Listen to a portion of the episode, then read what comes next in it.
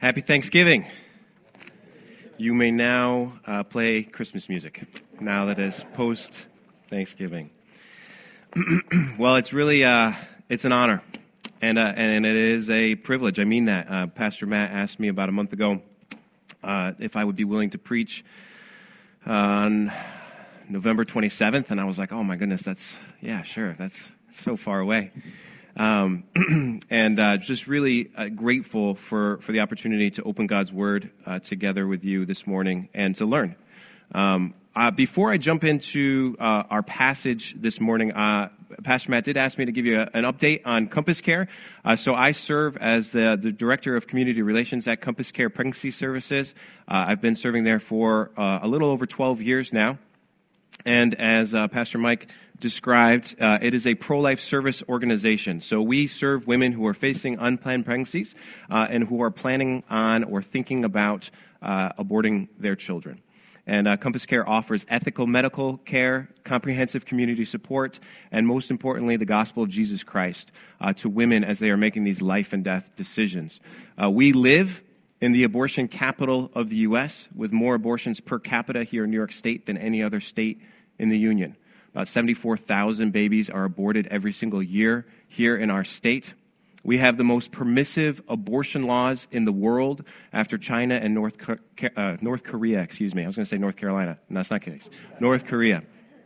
Um, uh, abortion is legal through all nine months of pregnancy here in New York.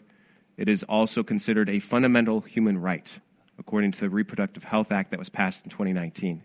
Uh, here in Monroe County, we're an abortion hub, which means that women from all the surrounding counties come to Monroe County to get their abortions.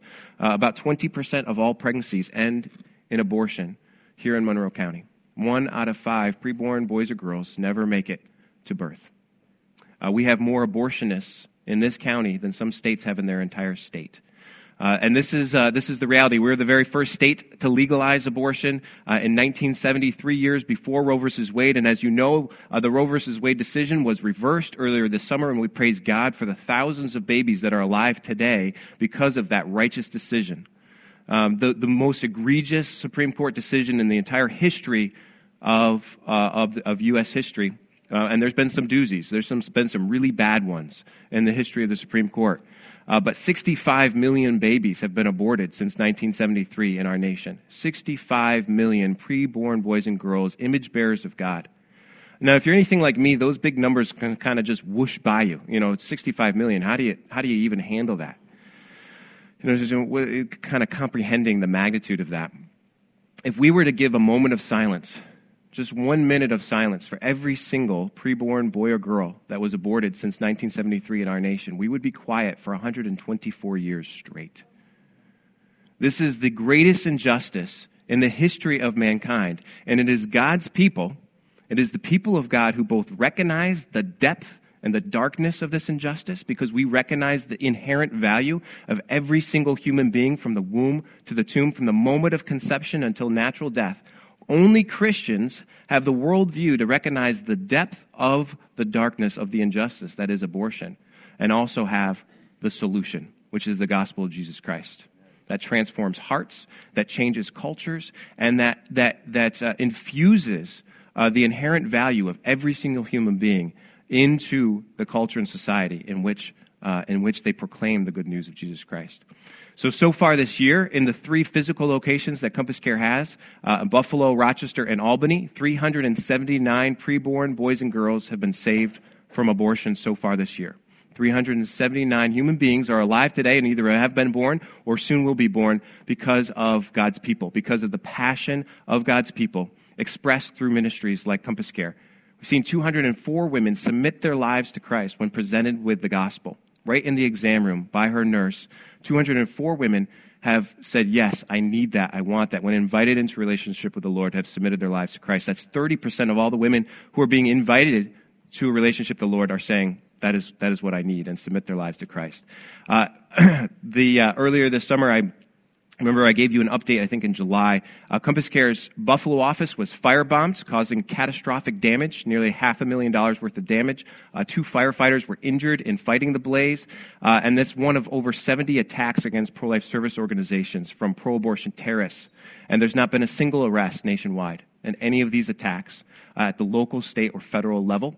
Uh, pro life service organizations are uh, being attacked both physically with uh, these pro abortion terrorists as well as uh, censorship through Google. Uh, Compass Care and other pro life service organizations are being actively censored by Google right now. We've seen a drop in call volumes because of this censorship.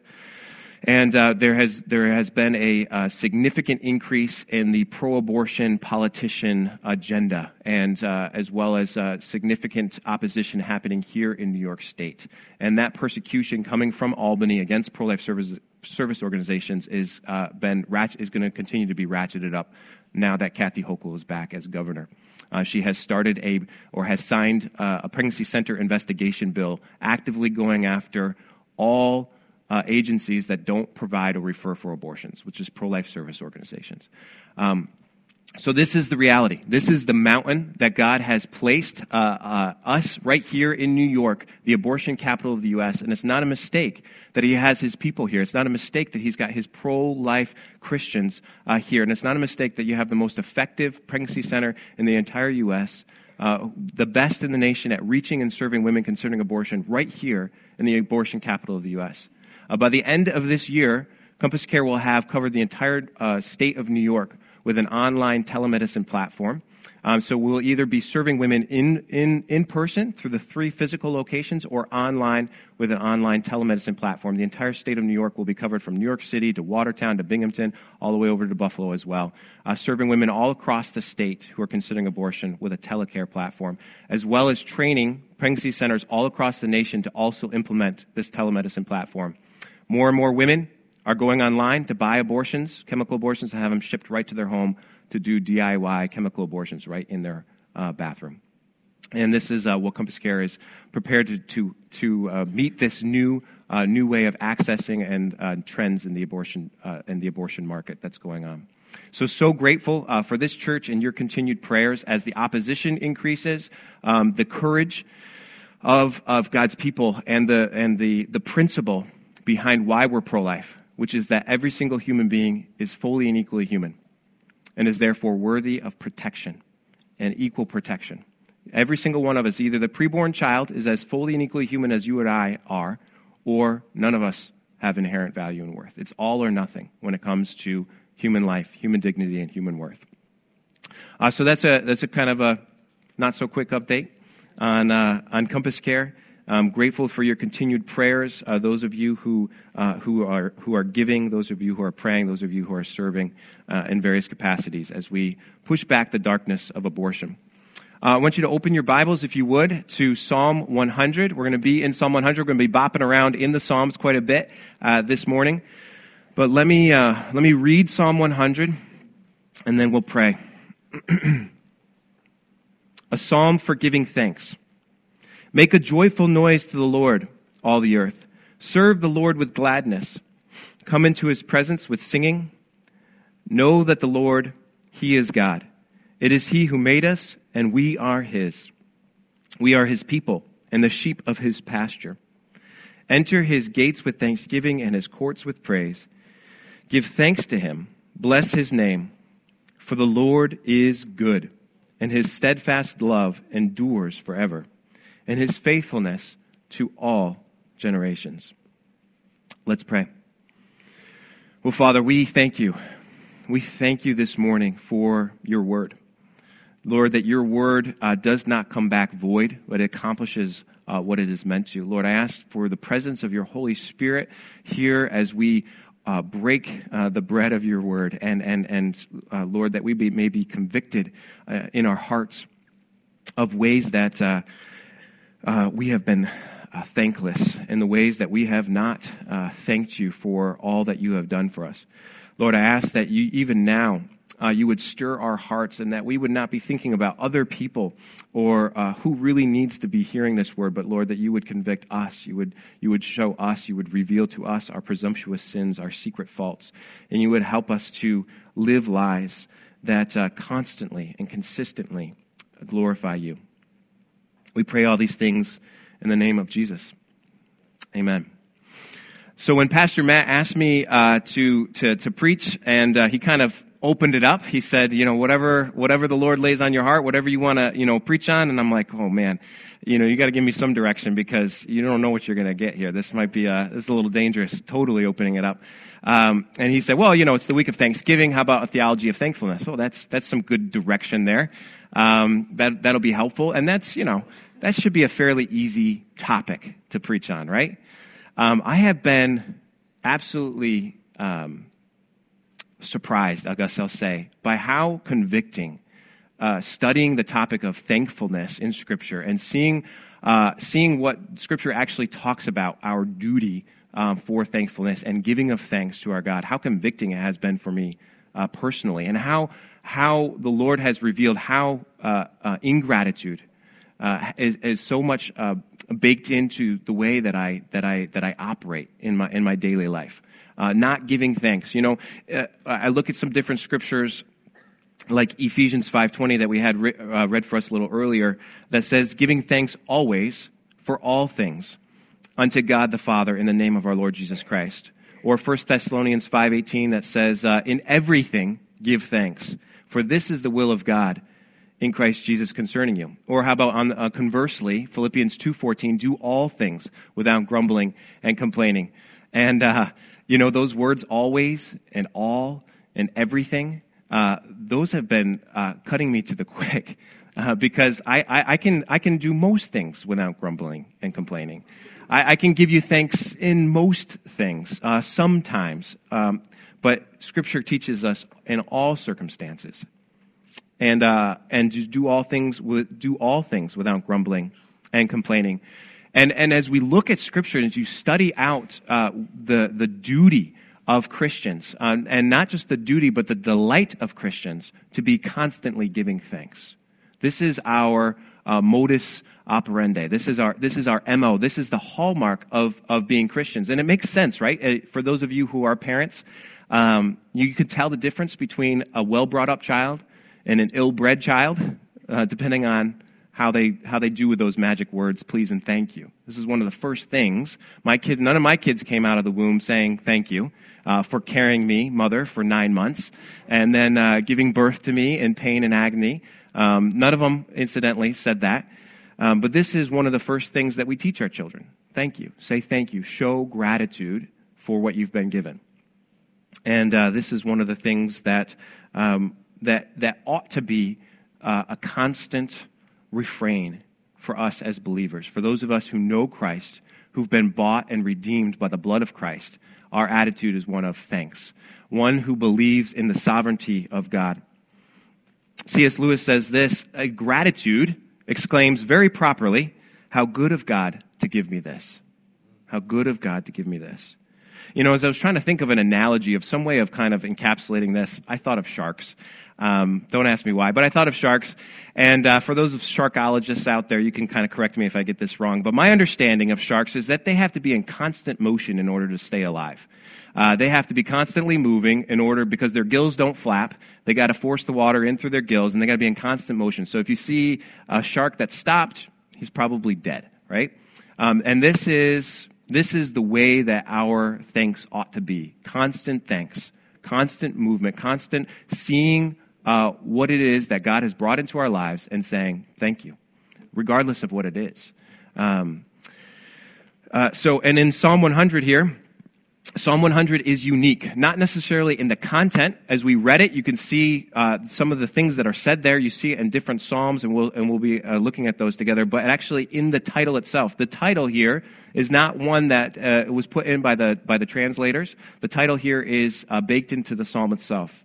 Uh, and this is unique in all the 150 Psalms for having this title. It's called a Psalm for Giving Thanks. Seems appropriate uh, for us to be in it this morning.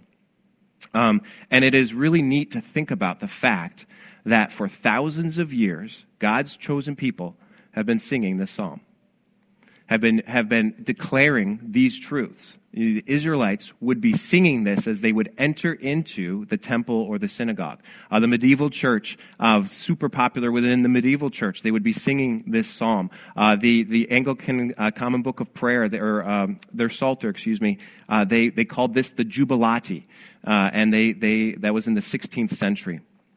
They would use it. And as, we're, as we go through the psalm this morning, we're just going to be taking a look at some common journalistic questions. Um, uh, usually it's who, what, where, why, and who, what, where, why, when, and how. Thank you. Um, uh, this morning we're going to be looking at what, who, where, and why. So, what are we being called to do? Who are we being called to do it to? Who are we, who are we to give thanks to? Where are we to give thanks? And why should we give thanks? So, we're just going to kind of march through the psalm here together and answer these questions. So, what are we being called to do? Look at verses 1 and 2. Make a joyful noise to the Lord, all the earth. Serve the Lord with gladness. Come into his presence with singing. What are we being called to do? Make a joyful noise to the Lord. I like how the Lexa, uh, Lexham uh, English Bible uh, translates it shout in triumph to the Lord. Come into his presence with exaltation. I, I love that word, exaltation, exalting in who God is. And this is the chief end of man for those of you familiar with the Westminster Confession of Faith, you know, the first question being asked is, What is the chief end of man? And it is to glorify God and enjoy Him forever. To glorify God and enjoy Him forever. This is our telos. This is our, this is the, the purpose of our lives is to glorify God and to enjoy Him forever. This is why you and I are on this planet right now. This is our purpose. This is what we were created for, to glorify God and to enjoy him forever. This is the fundamental duty of man is to give thanks to our creator, to the one who made us, uh, the one who gave us life. And the psalmist here tells us to do three things to shout, to serve, and to sing. To shout.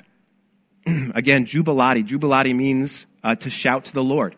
Um, it means to, uh, to, to there's meant to be this exuberance in our praise.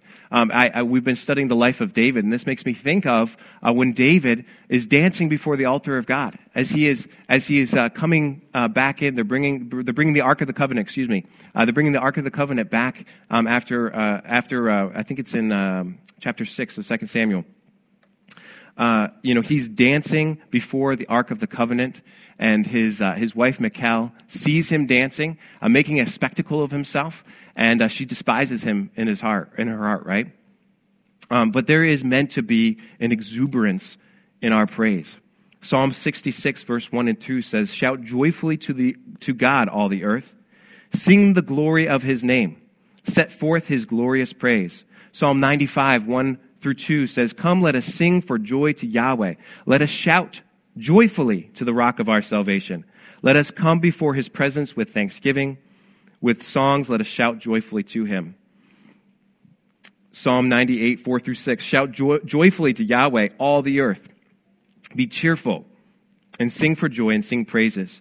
Tumult and fanfare are right and appropriate before the God of gods, the King of kings, the Lord of lords. It's right and appropriate. Uh, and notice that there is a call here in all these Psalms that we just read, but also in Psalm 100. This is a call to all the earth. Now, there's a lot of things that you could say about this. There's a, there's a call to all the earth. He's not making a distinction between just calling to Israel, God's chosen people. He's saying, no, everybody has a duty to give thanks to God. This is a call to all the earth. Um, but it's also, it points to you wanting people to participate in what you delight in. Come, everybody, delight in, praise, worship, give a praise to the God of gods and the kings, King of kings. You want others to delight in what you delight in. Uh, C.S. Lewis, again, on his uh, reflections on the Psalms, said, Just as man spontaneously praises whatever they value, so they spontaneously urge others to join in. And we see this, uh, again, with parents. Sorry, I've got little kids, so this is uh, what comes to mind. Uh, with parents with a new baby, right? Uh, delighting in this new child. I can't wait to show off, you know, my newest born. Uh, it, is a, it is a delight. And you say, Oh, isn't he so cute? Isn't he so adorable? Come join in and delighting on this new human being that we created together. Uh, and you, duty bound, say, yes, of course they're adorable. Yes, of course they're cute. Um, or, or, or how about a groom and his bride? You know, uh, this, you know, delight in, isn't she lovely? Look how beautiful she looks. Um, or, you know, probably uh, the most apropos in our sports crazy society, uh, sports fans. You know, you, you, where else in our society do you have thousands and thousands and thousands of people all dressing alike and all high fiving and hugging strangers when their favorite sports team uh, scores? Uh, we want others to participate in uh, together what we delight in. And uh, this is the call here in this psalm to uh, make a joyful noise, all the to the Lord, all the earth. Everybody, everybody needs to join in. Everybody ought to join in. Do you see how wonderful our God is? Uh, do what you ought to be doing, everybody. The truth, goodness, and beauty of God calls us to acknowledge Him. And then when we're to serve. You know, this naturally springs from thanking God, to serve Him with gladness. Serve the Lord with gladness. You know, thank you, God. How can I serve you? It just flows one from the other. When we're thankful to the Lord, we want to do, we want to do something for Him. We want to serve Him. And uh, I love this, just this word, serve Him with gladness. Uh, there is a uh, kind of form of Christianity that just says duty, duty, duty. And uh, we, we kind of are, we've got this kind of morose martyrdom about serving the Lord. Uh, this, you know, and, and, and God is not a, impressed by our sad service to Him. Um, and, and this is, in some ways, we see, you know, the fact that our righteousness to Him are as filthy rags. Um, he's not impressed by our sacrifices that are done uh, with uh, reticence or that are done with just this morose martyrdom, as I mentioned. Romans 12:1 says, "Therefore I exhort, exhort you, brothers." Yeah. That's my wife's. Don't worry. Therefore, I exhort you, brothers, through the mercies of God, to present your bodies as a living sacrifice, holy and pleasing to God, which is your reasonable service. This is your reasonable service. Our service to God is meant to be with joy on our lips and a song in our heart. This is, this is the kind of service that, that God delights in. Uh, serve the Lord with gladness, uh, with joy on our lips and a song in our heart. And we're to sing. Christians sing. You ever noticed this before? Christians sing. We sing songs of victory, of triumph. We sing songs of heartache. We sing songs of truth.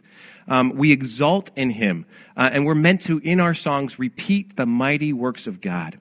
You know, you think about uh, the Israelites singing after being rescued across the Red Sea, the horse and the rider thrown into the sea, uh, meant to be exulting in what God has done for us and what we exalt in as, as believers, having been uh, sanctified, having been saved and delivered out of our sin and death, uh, we exalt and rightfully exalt in the victory that God has given us, in the new birth that He's given us.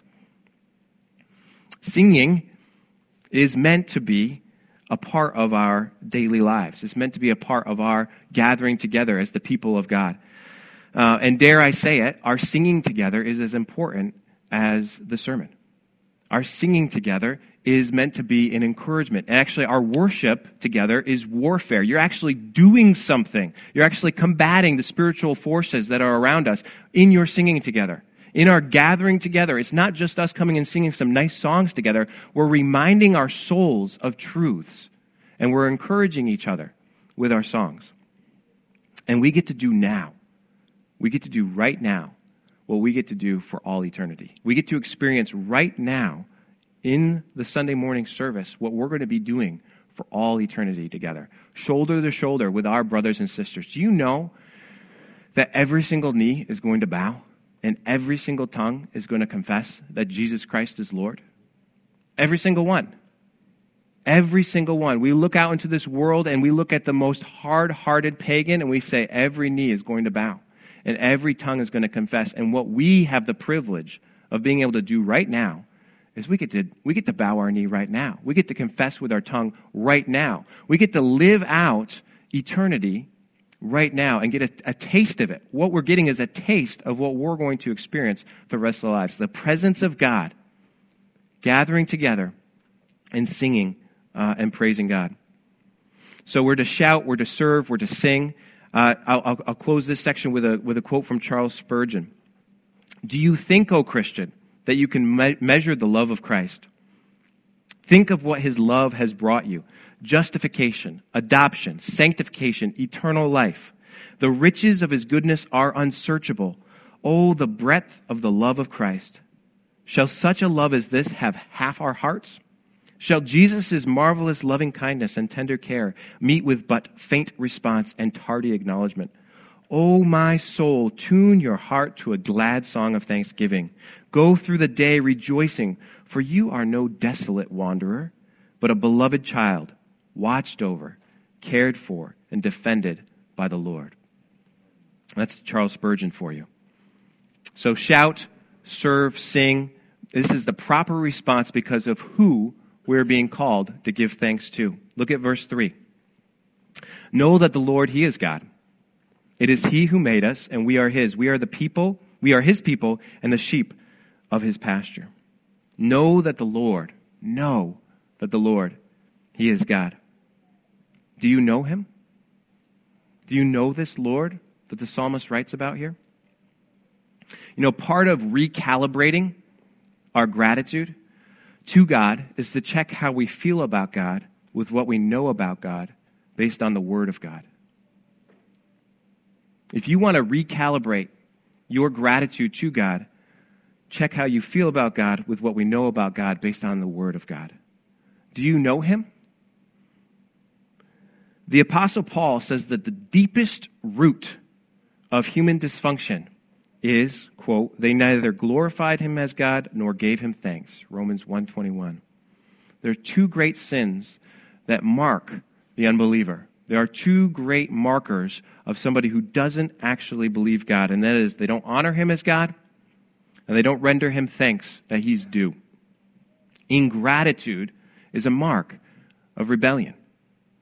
Man, when I saw that, I was, I was, Lord, forgive me. Ingratitude is a mark of rebellion? Yeah. Is this you? Do you honor God as God? And do you render thanks, the thanks that is due him? Do you know him? Do you know him? What we know about God drives our rightful worship of this king that we say we serve. What we know about him. Tim Chester uh, describes what he calls the four G's of God. And I like this because I really appreciate alliteration. But, you know, God is great, God is good, God is gracious, God is glorious. And so, and we so often, you and I, so often fail to give thanks because we forget his greatness. We forget his goodness. We forget his graciousness. We forget his gloriousness. I want to just flip over to Psalm 111 to remind us of this great God that we serve. Just to remind us. Psalm 111, 1 through 10. Praise the Lord. I will give thanks to the Lord with my whole heart, in the company of the upright in the congregation. Great are the works of the Lord, who's studied by all who delight in them. Full of splendor and majesty is his work, and his righteousness endures forever. He has caused his wondrous works to be remem- remembered. The Lord is gracious and merciful. He provides food for those who fear him. He remembers his covenant forever. He has shown his people the power of his works in giving them the inheritance of the nations. The works of his hands are faithful and just. All his precepts are trustworthy. They are established forever and ever to be, to be performed with faithfulness and uprightness. He sent redemption to his people. He has commanded his covenant forever. Holy and awesome is his name. Amos 4:13, you don't have to flip there. I'll just read it. 4, Amos 4:13. For behold, he who forms the mountains and creates the wind and declares to man what is his thought, who makes the morning darkness and treads on the heights of the earth, the Lord, the God of hosts, is his name. And I want to actually give you a reading assignment. We don't have time this morning to read through this, but I, I do want you to, I want to give you a reading assignment if you're, if you're willing to take it. If you're not, don't tell me. Just, uh, let me, let me live in ignorant bliss here. Uh, I want you to take a look at Job chapter 38 through 41. Chapter 38 through 41, where, where, Job, where, where the Lord responds to Job with these series of rhetorical questions. And just read through those, or have them read to you, or listen to them, and just ponder the great and awesomeness of our God. How great, how good, how glorious, how gracious this God is. I mean, he, he just goes through it, and it is just, you, you just think, wow, I am small, and he is big. uh, Job 38 through 41. This is who we are. And uh, right here in verse 3, we see that he is the maker and he is the shepherd. He's our potter and he's our pastor. He's the maker and he's the shepherd. I, I love this because the maker tells us who owns us. We belong to him, he owns us. And the shepherd tells us that he cares for us. That he, that he cares for us, that he, that he cares about you and he delights in your sheepness. He doesn't look at you with this kind of crossed arm sternness saying, There's my sheep doing the wrong thing again. Oh, this is the shepherd. He made us, we belong to him, he formed us, and he's our shepherd. He cares for us. Where are we to give thanks? Verse 4 Enter his gates with thanksgiving and his courts with praise. Give thanks to him, bless his name. Enter his gates with thanksgiving and his courts with praise. For the Jews, this meant the temple. For us today, this means joining together with the family of God. But I want, to, I want to extrapolate from this, and also it points to the future, points to the forever. Come into his presence.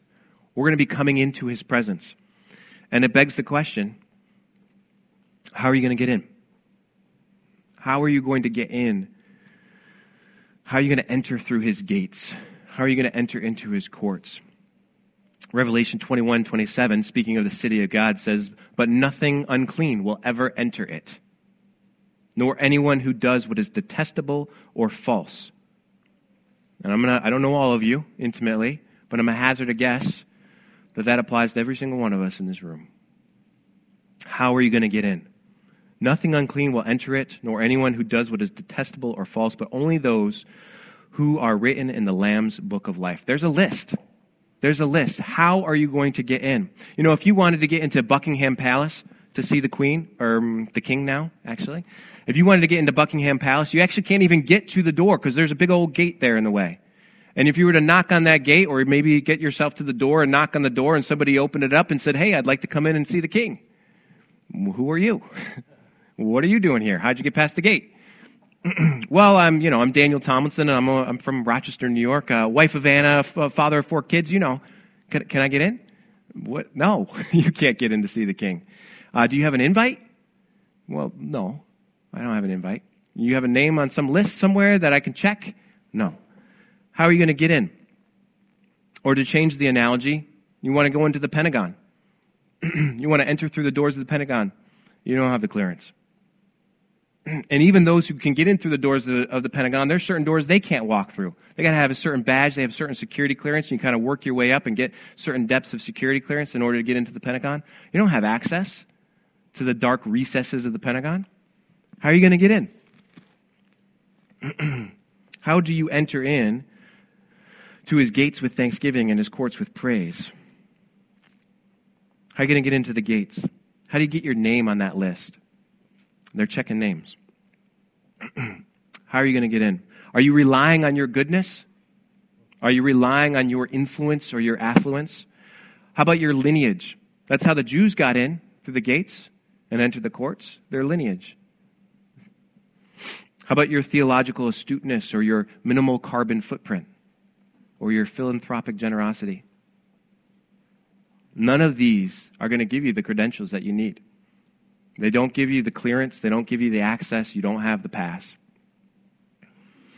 There's only one way to get in to his courts, to enter the gates. You get invited, and you get invited by a royal person, by the king himself.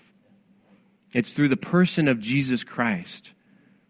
he has the clearance, he has the access, and he's given it to you and I. He's given you and I the accents. He's given you and I the security clearance. He's, he's taken the influence that he has and he's put it on you. He's given the access that he has and he's given it to you through his blood, through his perfect record, through his perfect lineage. And now um, we have the access, we have the credentials, we now have the lineage, actually. We've been reborn into the family of God. and He's put your name on the list. If you believe that, your name's on that list and it doesn't get taken off. And we're going to spend all eternity in his court singing and giving thanks to the one who is worthy. All right, so let's let's get to why. Why should we give thanks? This is the most common question in my house is why. My 2-year-old asks me about 73,000 times a day, "Why, dad? Why? Why should we give thanks?" Verse 5. For the Lord is good. Full stop. Well, actually, it's a semicolon in my Bible, but for the Lord is good. His steadfast love endures forever, his faithfulness to all generations. Why should we give thanks? The Lord is good. This is honestly, this is where it gets hard. This is where if I were preaching or if I were writing this Bible, I would hedge a little bit here. I, I would, I, would, I would put some caveats here uh, that, that, that would make things a little bit more palatable for those of you who are going through hard things, for those of you who are dealing with disease or death of a loved one or, uh, you know, estranged siblings or children, um, whatever the case may be, health issues of yourself or, or, or, or, even sin, the sin of other people against you or your own sin that you're battling. This is where I would uh, uh maybe hedge a little bit because this is where it gets hard. This is where the faith comes in. The Lord is good. Do you believe that? this is why Thanksgiving, this gets to our transformational truth. This is why Thanksgiving, our giving of thanks, must not primarily be an outflow of our experience, but an expression of our faith. This is key for us to get. We have to get this.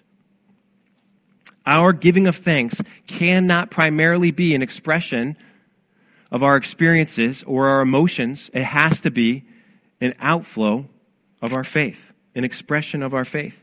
We built on knowing that the Lord, He is God, and believing God is who He says He is.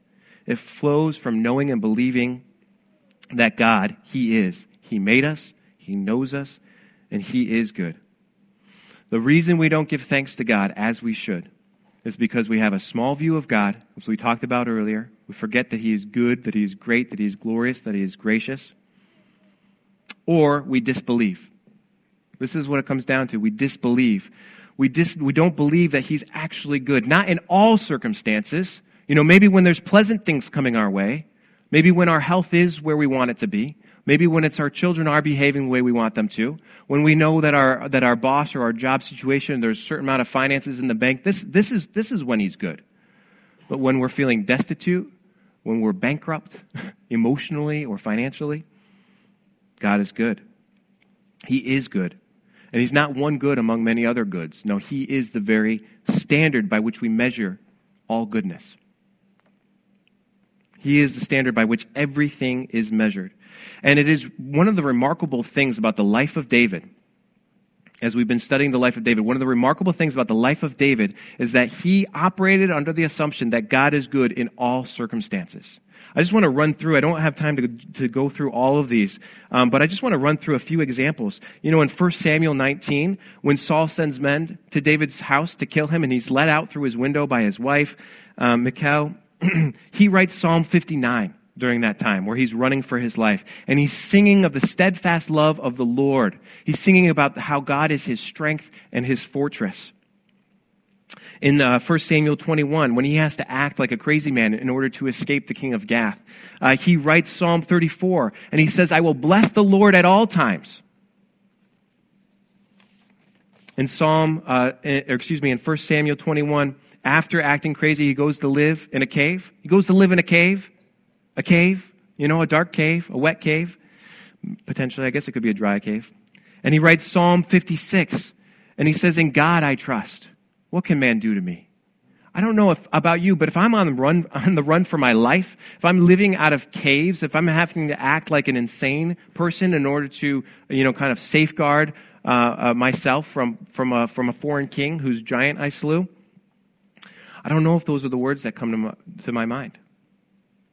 When Doeg reports to Saul that David went to Ahimelech, and Saul proceeds to butcher Ahimelech in uh, 1 Samuel 22, he writes, David writes Psalm 52, and in it he says, I will trust you forever. I will thank you forever. and just one last one here. When he's on the run from Absalom, his son, when he's on the run from Absalom in the wilderness, he writes Psalm 63 and he says, I will bless you as long as I live. this is one of the remarkable things about David, one of the things that is so striking about him. Uh, for those of you who are familiar with uh, the book The Hiding Place, I want to share maybe a little more recent of an example. Thanking God in all circumstances, saying that God is good no matter what is going on.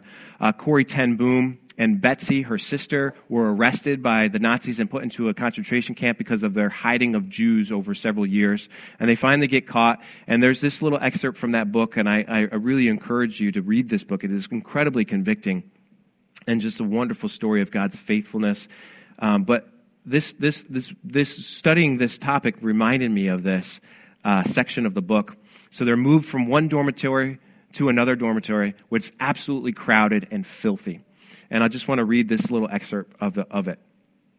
So we lay back, this being Corrie and Betsy, struggling against the nausea that swept over us from the reeking straw. Suddenly I sat up, striking my head on the cross slats above me. Something had pinched my leg. Fleas, I cried. Betsy, the place is swarming with them. And here another one, I wailed. Betsy, how can we live in such a place? Show us. Show us how. It was said so matter of factly that it took me a second to realize she was praying. More and more, the, dis- the distinction between prayer and the rest of life seemed to be vanishing for Betsy. Corrie, she said excitedly, he's given us the answer before we asked, as he always does. In the Bible this morning, where was it? Re- read that part. I glanced down the long, dim aisle to make sure no guard was in sight, then drew the Bible from its pouch. It was in 1 Thessalonians, I said. We were, we were on our third complete reading of the New Testament since leaving Scheveningen. In the feeble light, I turned to the page. Here it is Comfort the frightened, help the weak, be patient with everyone. See that none of you repays evil for evil, but always seek to do good, one to another and to all. Go on, said Betsy. That, that wasn't all. Oh, yes. Rejoice always Pray constantly. Give thanks in all circumstances, for this is the will of God in Christ Jesus. That's it, Corrie. That's the answer. Give thanks in all circumstances. That's what we can do. We can start right now to thank God for every single thing about this new barracks. I stared at her, then around me at the dark, fouled air room. Such as, I said, such as being assigned here together. I bit my lip. I bit my lip. Oh, yes, Lord Jesus. Such as what you're holding in your hands. I looked down at the Bible. Yes, thank you, dear Lord, that there was no inspection when we entered here. Thank you for all these women here in this room who will meet you in these pages. Yes, said Betsy, thank you for the crowding here, since we're packed so close together that many more will hear. She looked at me ex- expectantly. Corrie, she prodded. Oh, all right. Thank you for the jammed, crammed, stuffed, packed, suffocating crowds. Thank you, Betsy went on serenely, for the fleas and for. Whoa, whoa. The fleas? This was too much. Betsy, there's no way even God can make me grateful for a flea. Give thanks in all circumstances, she quoted. It doesn't say in pleasant circumstances. Fleas are part of this place where God has placed us. And so we stood between two tiers of bunks and gave thanks for the fleas. But this time I was sure Betsy was wrong. Back at the barracks, we formed yet another line. Would there ever be an end to the columns and waits? To receive our ladle of turnip soup in the center room. Then, as quickly as we could, for the press of people, Betsy and I made our way to the rear of the dormitory room where we held our worship service. Around our platform area, there was not enough light to read the Bible, but back here, a small light, a small light bulb cast a wan yellow circle on the wall. And here, an ever large, larger group of women gathered. At first, Betsy and I called these meetings with great timidity. But as night after night went by and no guard ever came near us, we grew bolder. Previously, we were under rigid surveillance, guards in their warm wool capes marching constantly up and down. It was, in the same, it, was, it was the same in the center room of the barracks, half a dozen guards or camp police always present. Yet in this larger dormitory room, there was almost no supervision, and we didn't understand it. Uh, one evening, I got back from gathering wood, and Betsy was all, her, all excited, her eyes were twinkling. You look extraordinarily well pleased with yourself, I told her. You know, we've never understood why we have so much freedom in this big room, she said. Well, I found out. This afternoon, there'd been some confusion in her knitting group about sock sizes, and they'd asked the supervisor to come in and settle it. But she wouldn't. She wouldn't step through the door, and neither would the guards. And you know why? Betsy could not keep the triumph from her voice because of the fleas. That's what she said. The place is crawling with fleas. I'm not coming in. And uh, my mind rushed, Bets, or Corrie writes uh, to end here, my mind rushed back to our first hour in this place, and I remembered Betsy's bowed head, remembered her thanks to God for the creatures I could see no use for. the Lord is good. our declaration is based not on our circumstances, but on God's character. It has to be, because our circumstances change. And it looks irrational to an unbelieving world. It does. It looks irrational to an unbelieving world. His steadfast love endures. His faithfulness is to all generations. We give thanks by faith because uh, not because we know what the future holds, because of who holds the future. His faithfulness is from generation to generation. It did not run out. It has not run out for this generation. It did not run out with our grandparents. His faithfulness is to all generations. As we read in Ephesians chapter 5, verse 15, we acknowledge that we live in an evil day. Can I get an amen? We live in an evil day. We do. We see rampant addiction, abuse, abortion, uh, sexual perversion being, being promoted as normal, uh, rapid f- uh, family disintegration, societal decline moral compromise, widespread greed, and on and on and on. We could make the list. There are more than enough things to fill a 24 7 hour news cycle about all the things that are wrong with our nation, and they're getting most of them wrong or forgetting a whole bunch of them. It's the reality. This is, this is, this is an evil day. And as we saw in Ephesians 5, Paul acknowledges that it's an evil day. And what does he say? He's saying, Don't be drunk with wine. Don't try to escape from this evil day, Christian. Don't try to drown it in some sort of substance. Fill yourself with the Holy Spirit. Be filled with the Holy Spirit and give thanks. Give thanks in the evil day. Be sober minded and give thanks. Our giving thanks in the midst of adversity, in the midst of evil circumstances, in the midst of an evil day, is not some kind of perverse masochism. It's not an exercise in naivete, but a growing in godly wisdom. Carnal wisdom opts for either upbeat optimism, acting like everything is just fine and dandy, or it sees the mess and says there's no way this can be fixed. And for the Christian, we don't do either. Because to say this is a mess that can't be fixed is to ignore the triumphal power of the gospel. True faith sees the world for what it is and what God has declared it will be. One of the reasons that I'm so passionately pro life is because the future is pro life. The future is pro life. One day there will be no more abortion. One day we will no longer look at little innocent human beings in the womb and say we can dispose of them as we will if they're in too big of a burden or too big of an inconvenience. The future is pro life. The author of life, who's given uh, life. You know, and faithful Christians, we have this clear eyed cheerful courage based on the unshakable character of God. It does not minimize our pain or the problems we see, but it maximizes our sovereign King. we know how this all ends, so we embrace the process. We recognize the chapter of the story we are in, so we lean in, for the author of our faith is up to something, and he's up to something good. Second Corinthians 4:17 says, "For this light momentary affliction is preparing for us an eternal weight of glory beyond all comparison." And we know that Jesus, that for the joy that was set before him, endured the cross, despising the shame.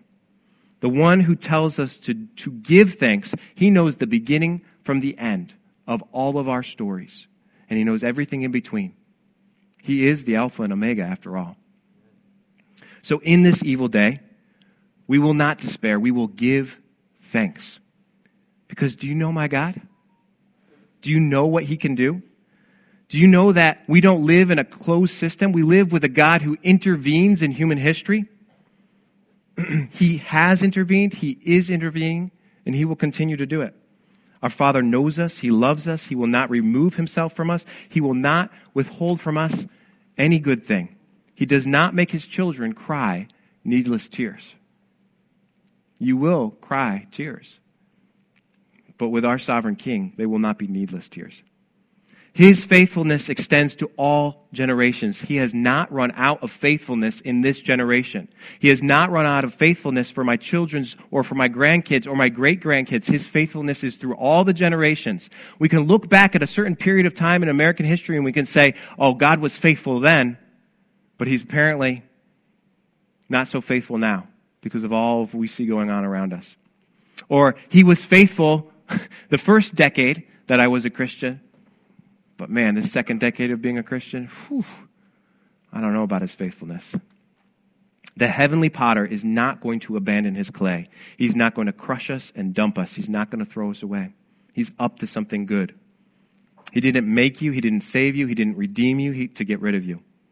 So, on that basis, we can sing shouts of joy. On that basis, we give thanks for all things, in all things because we cannot wait to see how he proves himself faithful yet again in this generation.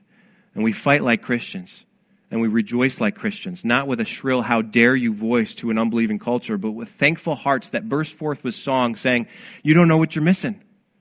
Do you know this God that we serve?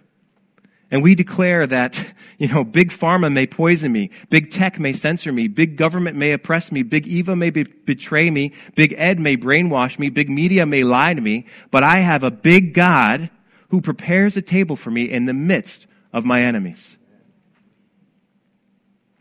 In this evil day, thanksgiving is not what we fight for, but what we fight with. We defeat the lies of the enemy with shouts of joy.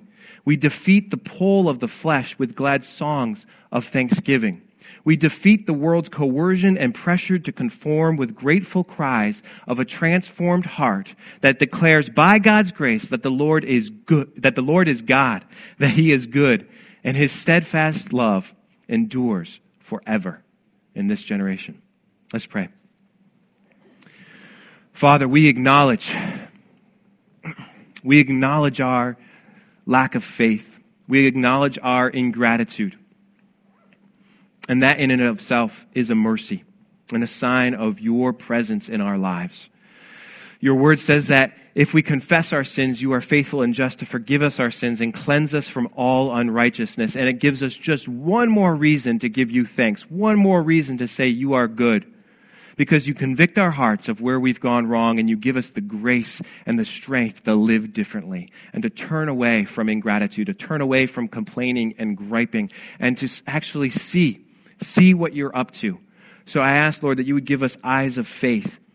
You would help us to praise your name and to give you thanks based off of not how we're feeling emotionally, not how uh, the different circumstances and the different experiences that we're facing in our daily life, but because of the fact that you are good. You are our God, you are our King. And so we shout and we sing and we praise your name, Lord, because you are good. We pray all this in the name of Jesus. Amen.